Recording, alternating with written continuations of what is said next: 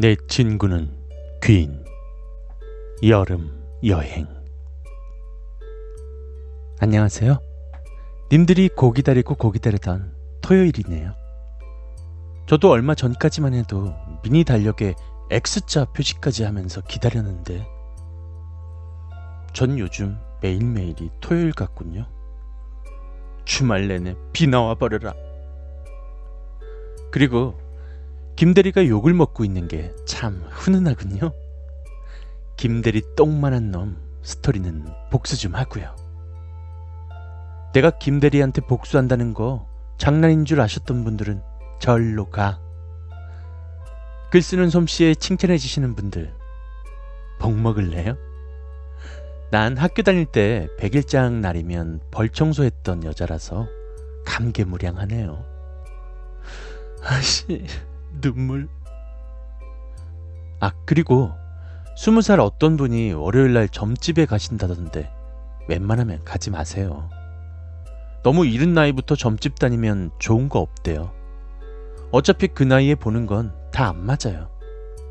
내후년쯤 신수나 보러 가세요. 뭐 결정은 님 자유지만. 아, 맞아.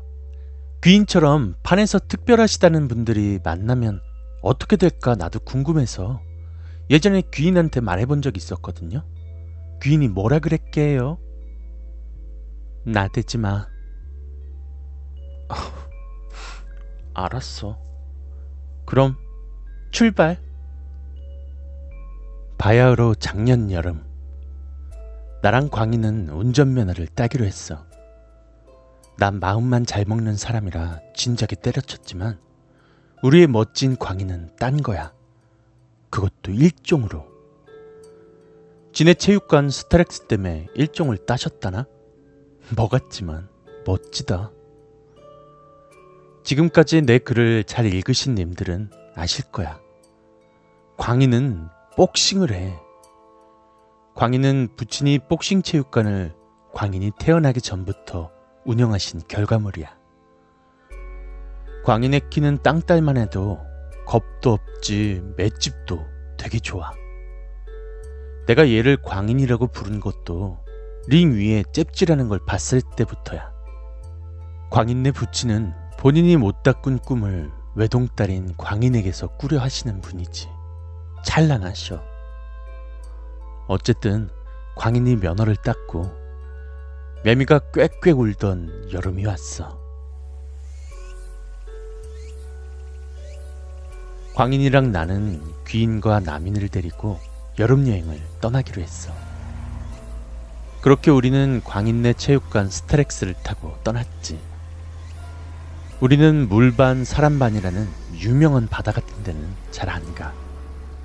그랬으면 스타렉스 타고 가지도 않았지. 목적지도 없이 여자끼리만 갔어. 광인의 놀라운 운전 실력. 정말 낭만적이지 않아?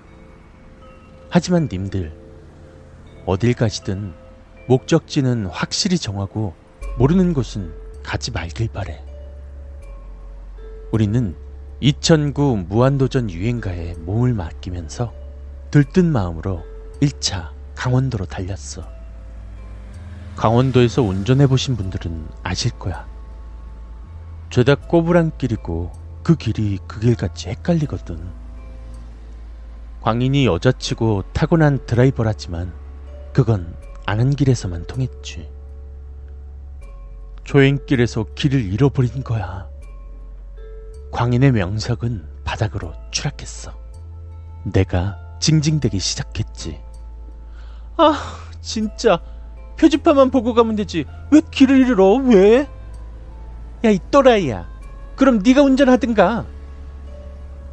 그럼 후진해. 후진하다가 뒤에 오는 차랑 박아서 황천길 밟고 싶은가 봐. 잠깐만.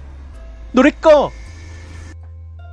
나와 광인의 대화 도중에 남인이 노래를 끄라고 외쳤어. 그렇게 유재석고 재석고는 고 한 번 제대로 못하고 꺼졌어. 음악을 끄니까 순간 싸해졌어. 신경 안 써서 몰랐는데 날까지 어둑어둑해졌어. 왜 소리 질러? 내 말에 남인이 직진해서 우측으로 보이는 다리로 우회전하라는 거야. 광희는 네 여기 길 알아? 다리는 언제 봤어? 라고 했더니 옛날에 가족들이랑 와봤어. 이러는 거야. 우리는 어 그래? 야 그래도 다행이다. 네가 길을 알다니. 광희는 남인 말대로 직진하다가 우회전해서 다리를 건넜어. 급 조성한 살벌한 분위기에 핸들을 잡고 있는 광인의 손은 덜덜덜 떨리고 있었어. 광인에게 힘이 되고자 조수석에 앉은 나는 광인의 손을 살포시 잡아줬어. 광인은 바로 치워! 라고 말해줬어. 무안하게스리. 다리를 건너고 갓길에서 우리의 스타렉스는 잠시 시동을 껐지. 그러자 나미는 다 내려. 여기서부터 걷자. 이랬어. 나랑 광희는 절대 안 내린다고 왜 내리냐고 항의했지만 대뜸 귀인이 그래 날도 더운데 더 이상 차로 이동하지 말자 이러는 거야. 대학 다니는 애랑 귀신 보는 애가 그러니까 별거 없는 나랑 광인 따위는 바로 수긍했지. 근데 가다 보면 사람 사는 집이 있어? 응, 계속 걸어가면 동네 나와. 무거운 짐들은 스타렉스에 남겨두고 들고 온 가방만 대충 가지고 우리는 남인 말대로 걸어 들어갔어. 한 20분쯤 걸었나? 평소 수다 많던 광인도 조용하게 걸어 들어가는데 남인 말대로 옹기종기 통나무 집들이 나왔어.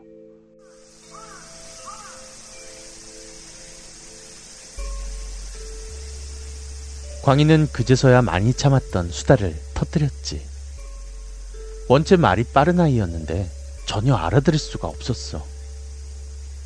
귀인하고 남인이 약간 뒤쳐져 걷고 있어서 내가 얘들아 빨리 와 여기 진짜 집 있어 라고 소리 질렀어. 귀인이 알았다는 표시로 손을 흔들었어. 나랑 광희는 제일 바깥쪽에 있는 슈퍼 딸린 통나무 집에 들어갔지. 슈퍼에는 홍 가는 과자들이 진열돼 있었어. 사람이 사는 게 확실해. 심하게 기뻤지. 광인이 계세요? 저기요. 하고 목이 똥구멍 같은 소리로 사람을 불렀어. 내가 그렇게 해서 참 잘도 들리겠네. 라고 했지만 예상과 달리 안쪽에서 예쁘게 생긴 언니가 나왔어. 진짜 예쁘셨어. 원빈 씨에게서 강원도 출신이라던데 강원도가 수맥이 좋나? 그 이쁜 언니가 놀러 왔어요? 라면서 웃으면서 물었어. 광인이 네, 친구들끼리 놀러 왔는데요. 길 잃어버려갖고요. 그랬더니 그 언니가 아, 여기 길이 좀 헷갈리죠. 잃어버리는 분들이 많아요. 이랬어. 언니 말에 광희는 야, 거봐. 나만 그런 거 아니잖아. 라면서 우스대더라. 귀인과 남인이 슈퍼문을 딸랑거리고 따라 들어왔어. 광인이 야, 여기 원래 길 잃는 사람 많대. 라고 또 자랑을 했어. 미안하지만 네 운전 실력은 중요한 게 아니야. 우리가 언니 혹시 언니네 민박 같은 것도 하세요? 라고 물어봤더니 예쁜 언니가 우리 집은 말고 좀 위로 더 올라가면 민박하는 데 있어요. 라고 얘기해 줬어. 와, 그 언니 더럽게 이쁜데 더럽게 상냥하기까지 해. 우린 이쁜 언니가 알려줘서 다행히 민박하는 집으로 가서 민박집 아줌마 아저씨랑 하하호호 반갑게 인사하고 드디어 방으로 들어왔어. 그냥 방이었어. TV도 없고 에어컨도 없고 화장실도 밖에 있어. 시밤. 근데 어차피 하루만 있다 내일 바로 나가기로 했기 때문에 상관없었어. 아줌마가 침구랑 선풍기를 가져다 주셨어. 그리고 아줌마가 덧붙여 말해줬어. 저기, 웬만하면 창문은 열지 마요. 뚜둔, 왜, 왜요? 벌레 들어오니까. 아, 네. 시골이라 그런가 너무 깜깜해지고 오래 차를 타서 그런지 너무 피곤했지만 고픈 배를 숨길 수가 없었어. 주인 댁에서 버너랑 냄비를 빌려서 이쁜 언니네서 산 라면을 끓였지. 먹으면서 광인이 야, 근데 네 여기 와봤다면서 네 알아보는 사람이 왜 없냐? 라고 남인한테 물어봤어. 참 질문이 많은 아이야. 근데 별거 아닌 말이었는데 남인은 갑자기 신경질을 내면서 모를 수도 있지! 라고 호랑이 승질을 내는 거야. 근데 별로 대수롭게 생각하지는 않았어. 남인은 대학 입학 전 페이스를 갈아엎은 여자였으니까. 그렇게 여자 넷이서 라면 일곱 봉지를 해치우고 허, 일곱 봉지 이게 더 무섭나? 여튼 잠자리에 들었어. 다들 정말 많이 피곤했는지 눕자마자 코로 샹송을 부르면서 잠이 들었어. 근데 나한테는 버릇이 하나 있거든. 난 꼭 새벽마다 잠이 깨서 화장실을 갔다 와. 하루도 걸은 적이 없어. 그게 너무 귀찮아서 기저귀 차고 잘까도 생각했지만 어차피 갱년기에 올 요실금을 위해서 참고 살고 있어. 역시 그날도 깨버린 거야. 근데 이곳은 칠흑 같은 어둠이 존재하는 무서운 강원도 시골 아니야? 귀인한테 같이 가달라야지. 어? 없음. 없음? 화장실 갔나? 그래서 옆에서 시끄럽게 자는 광인을 깨웠어. 야! 광인! 광인! 일어나봐. 빨리 일어나봐. 아, 깨우지 마. 내가, 야! 니 또 오줌 쌌냐? 라니까 광인은 그제야 벌떡 일어났어. 광인은 21살까지도 자다가 가끔 지도 그리는 나약한 근육 어머니였어. 광인아, 어차피 사람들은 넌지 모를 거야. 광인이 이불이 뽀송뽀송하다는 걸 확인하고 하, 니 뒤질래? 라고 내 목을 조르려고 했지만 아, 가자, 가. 라고 말해줬지. 이뻐. 그렇게 광인하고 나는 바깥에 그것도 한참 떨어진 곳 화장실로 갔어. 화장실을 대충 설명하면 시멘트 벽으로 돼서 흰색으로 페인트질만 대충 해놓은 남자 여자 칸 두 개 있고 나프탈렌 냄새 지독한 주위에 자풀이 나 있는 정말 열악한 모습을 하고 있었어. 그래도 다행인 게 똥 푸는 건 아니고 의외로 물이 내려갔어. 가지 마. 가면 네 오줌 싼다고 체육관 나오는 파란 바지 오빠한테 말할 거야. 광인이 날 버리고 절대 못 가게 밑밥을 깔고 바지를 내렸어. 내가 안 갔지? 하면 광인이 어 내가 또 갔어? 하면 광인은 아니. 그렇게 일을 보고 나왔는데, 응? 저기서 귀인이 남인을 끌고 가는 게 보였어. 내가 귀인을 불렀지만 귀인과 남인 둘 다 못 듣고 그냥 가는 거야. 그래서 나랑 광인은 귀인과 남인을 쫓아가려는데 누가 내 옷을 잡아당기는 느낌이 들었어. 님들아. 나 잠이 안 와서 아침부터 썼는데 이번에는 한 편 다 쓰려고 했는데 아침밥이 날 부르네. 그리고 나 오늘 하루 종일 할 거 없는데 이따 오후에 쓸 건덕지는 남겨놔야 되지 않아? 오전편은 여기까지. 그럼 난 밥 흡수하러 갈게. 김대리, 나도 출근하고 싶다.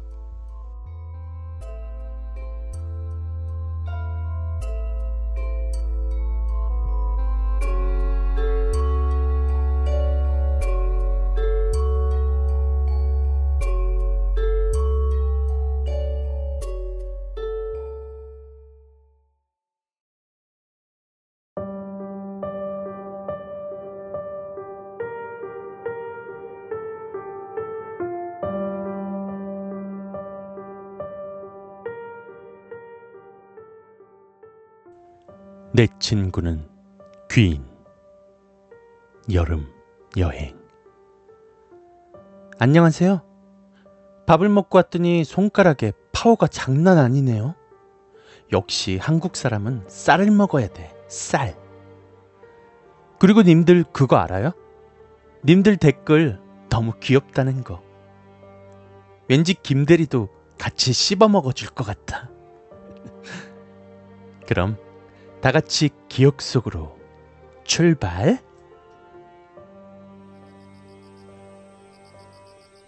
그렇게 일을 보고 나왔는데, 잉? 저기서 귀인이 남인을 끌고 가는 게 보였어.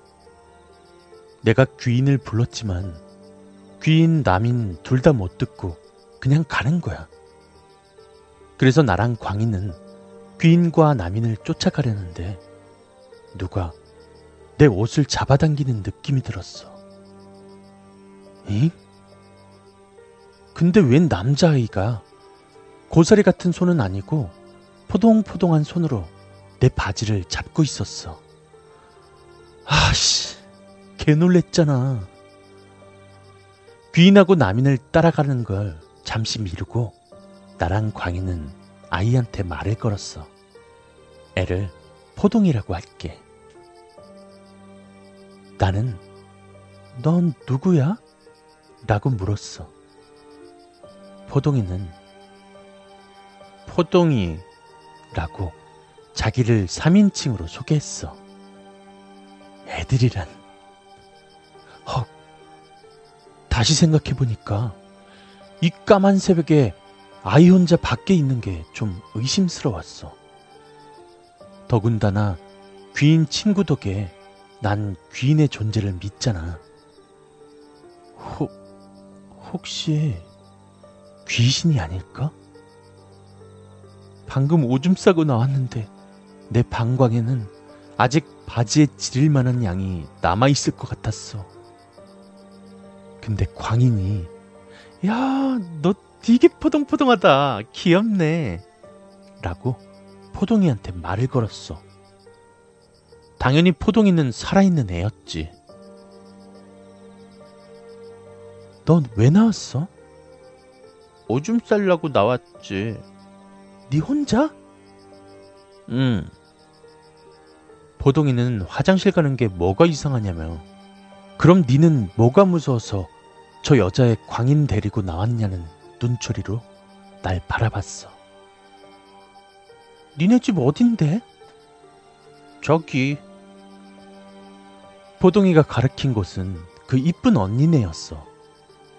우리가 다 늦은 저녁에 통나무 동네에 들어와서 이쁜 언니랑 민박집 주인 내외 말고 이 동네 사람들은 보질 못했으니까 포동이를 못 본 게 당연했지.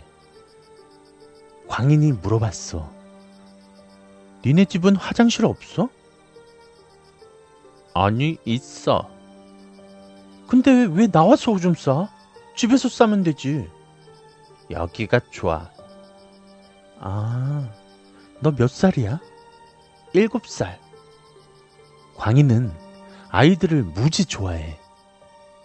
광인이 포동이랑 한참 질문놀이를 하고 있는데 내가 야, 귀인 안 따라가? 라고 판을 깼어. 나는 애기야, 넌 이제 집에 가. 라고 했고 포동이는 광인한테 나 누나랑 놀면 안 돼? 라고 했어. 집은 내가 가랬는데 대답은 광인한테 하는 거야? 애들은 지 좋아하는 사람 알아본다더니 결국 광인이 포동이 손을 잡고 앞장섰어. 나도 무서워서 광인 남은 손을 잡고 싶었지만 난 10살 이하가 아니라서 짤당했어.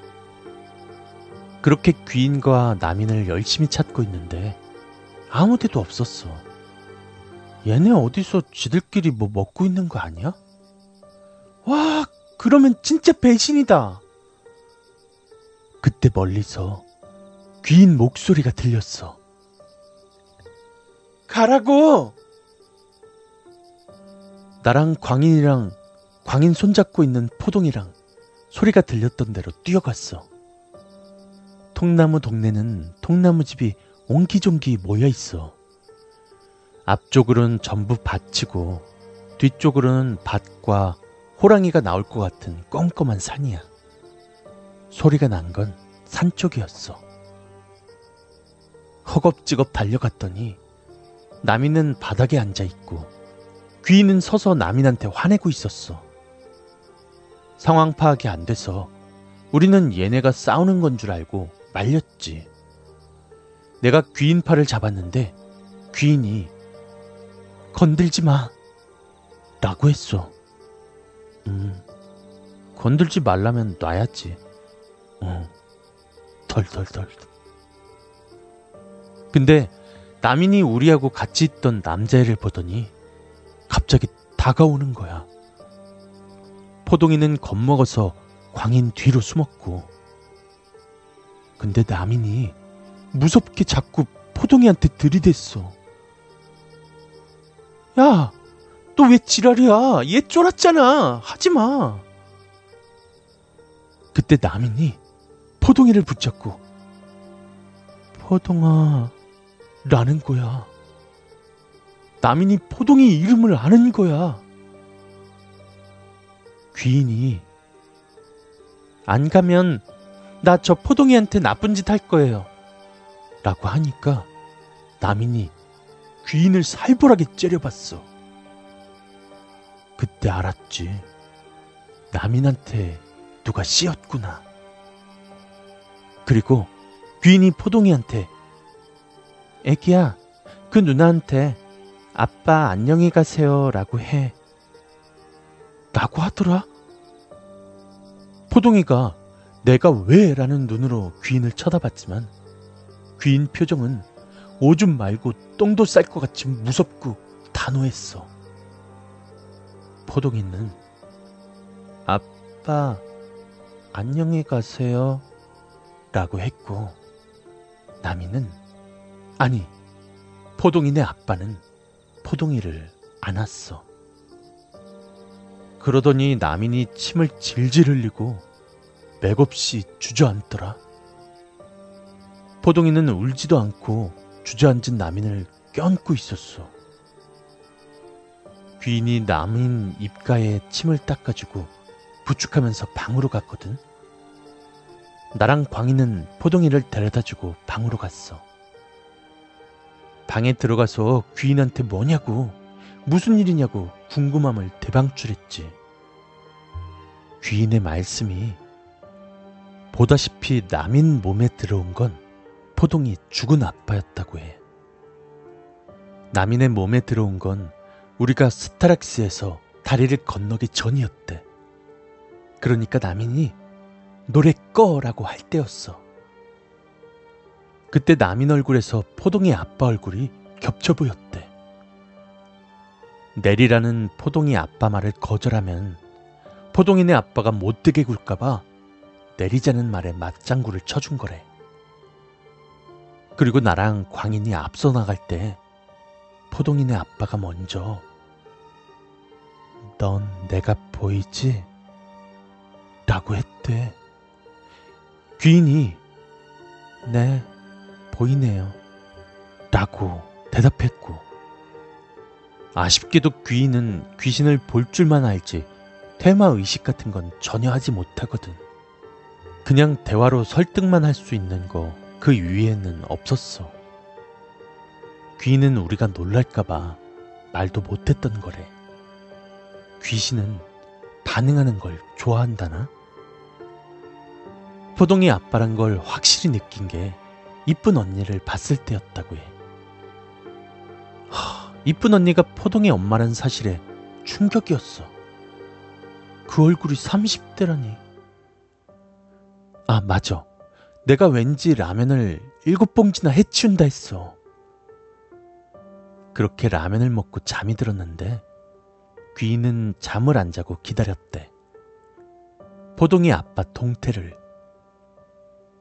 귀인이 예감했듯이 나미는 얼마 뒤에 일어났고 밖으로 나갔대. 그래서 귀인도 따라 나갔다고 해.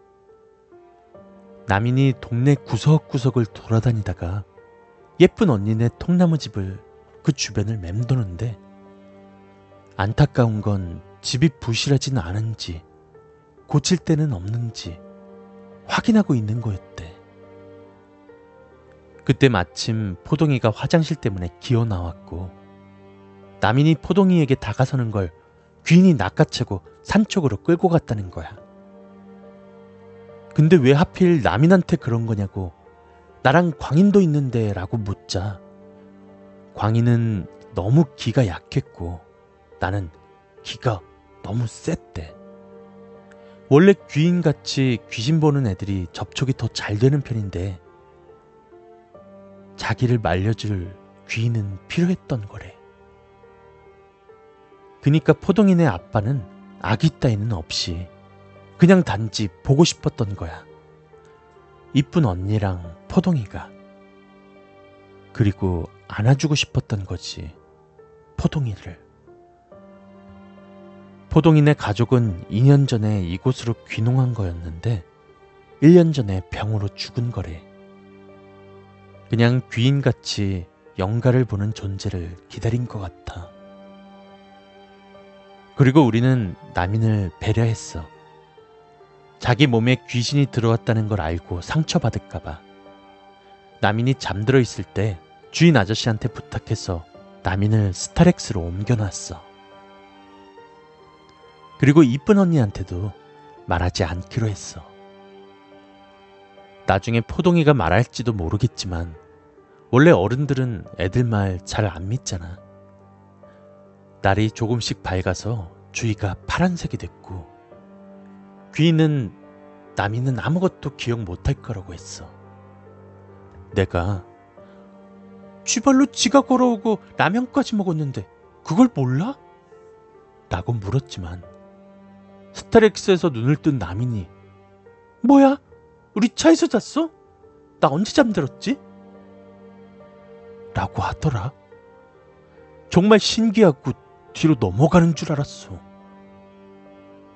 그래서 나미는 아직도 몰라. 자기가 잠깐 포동의 아빠였다는 걸. 그리고 우린 거길 벗어나서 또 밥을 먹었어. 나도 기가 막히고 코가 막히는 일이지만 귀인 같은 친구랑 있어 보지 않고는 님들은 내 맘 모를 거야. 이런 일이 되게 비일비재하거든. 고로 님들은 아직 귀인에 대해서 다 몰라. 난 님들이 나 기다린다고 할 때 기분이 좋더라. 님들이 김대리 욕해줄 땐 날아갈 것 같고. 그럼 우리 다음에 또 봅시다. 전국에 계신 선량한 김대리들께는 미안하지만 난 진짜 김대리 씹어먹고 싶어.